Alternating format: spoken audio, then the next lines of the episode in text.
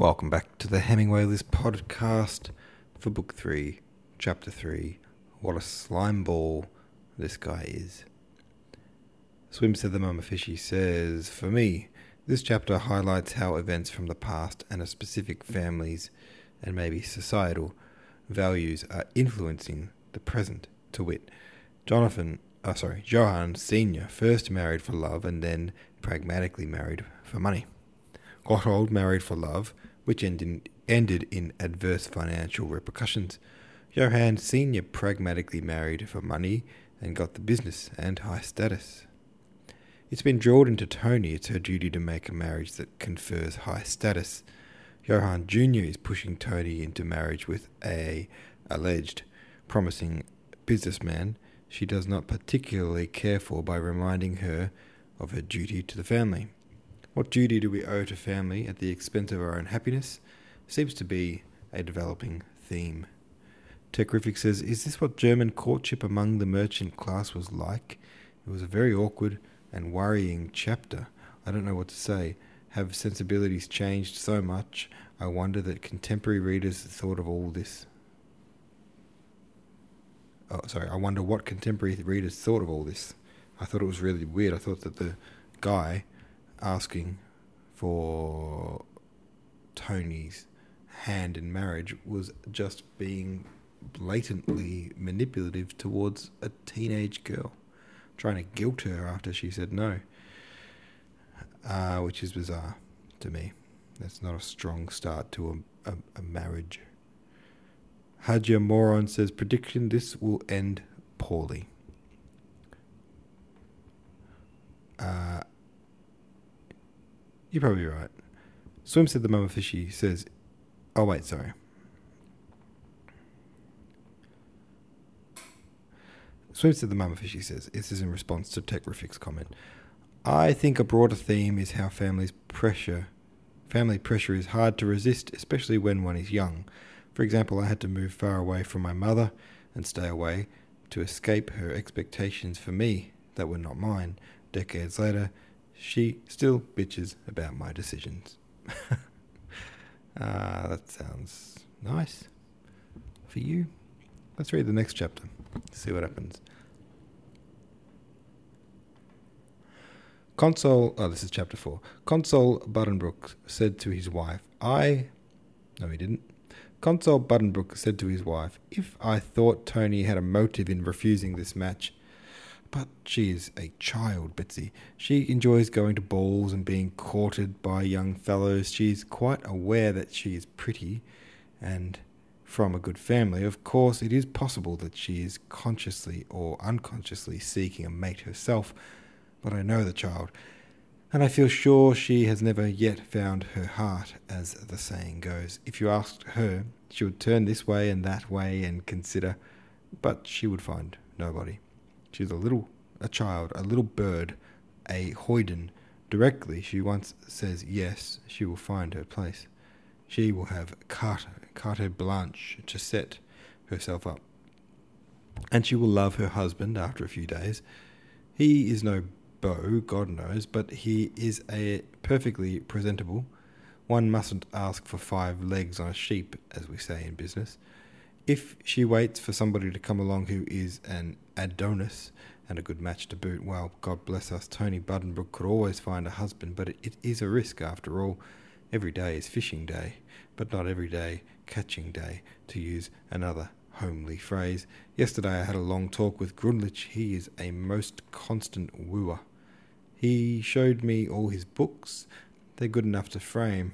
I told him I was completely satisfied. The business is young but in fine condition. Assets must be somewhere about 120,000 thaler, and that is obviously only the situation at the moment, for he makes a good slice every year. I asked the Duchamps. What they said doesn't sound at all bad. They don't know this. They don't know his connections, but he lives like a gentleman, mingles in society, and his business is known to be expanding. And some other people in Hamburg have told me things a banker named Kesselmeyer, for instance, that I feel pleased with. In short, as you know, Betsy, I can only wish for the consummation of this match. which would be highly advantageous for the family and the firm.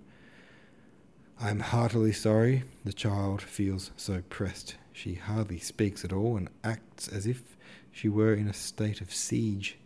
But I can't bring myself to refuse him out and out.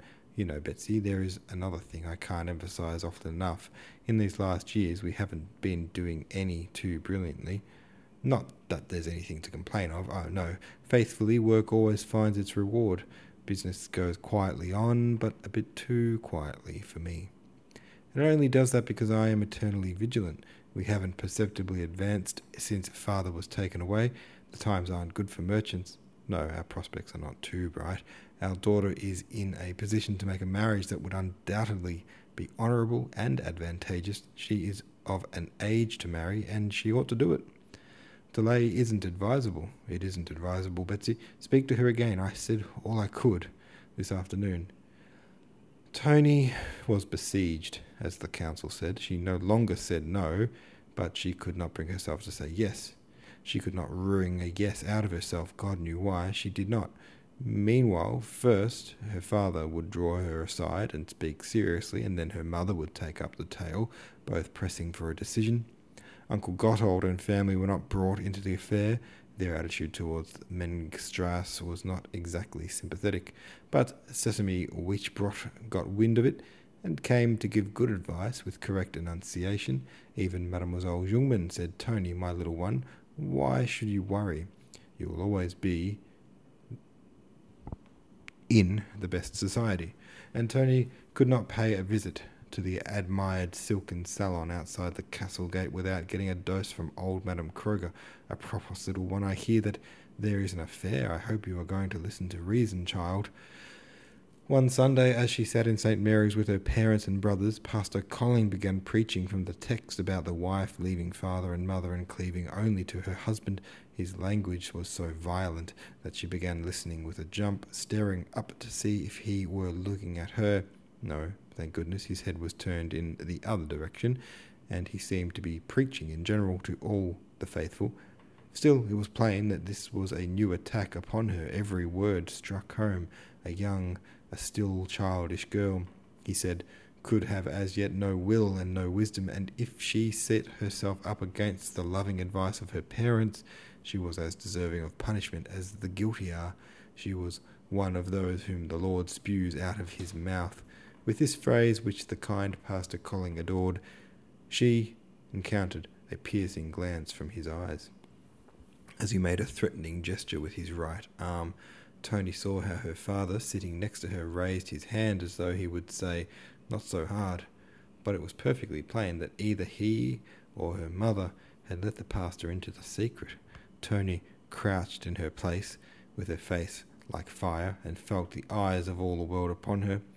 Next Sunday she flatly refused to go to church. She moved dumbly about the house. She laughed no more. She lost her appetite. Sometimes she gave such heart-breaking sighs as would move a stone to pity. She was growing thinner, too, and would soon lose her freshness. It would not do. At length, the consul said, This cannot go on, Betsy. We must not ill-use the child. She must get away a bit, to rest and be able to think quietly. You'll see she will listen to reason then. I can't leave, and the holidays are almost over, but there is no need for us to go. Yesterday, old Schwarzkopf from Truvmundi, Travemünde was here, and I spoke to him. He said he would be glad to take the child for a while. I'd give them something for it. She would have a good home where she could bathe and be in the fresh air and get clear in her mind. Tom can take her, so it's all arranged. Better tomorrow than day after. Tony was much pleased with this idea. True, she hardly ever saw her Grunlich, but she knew he was in town, in touch with her parents. Any day he might appear before her and begin shrieking and importuning. She would feel safer at Travemünde in a strange house.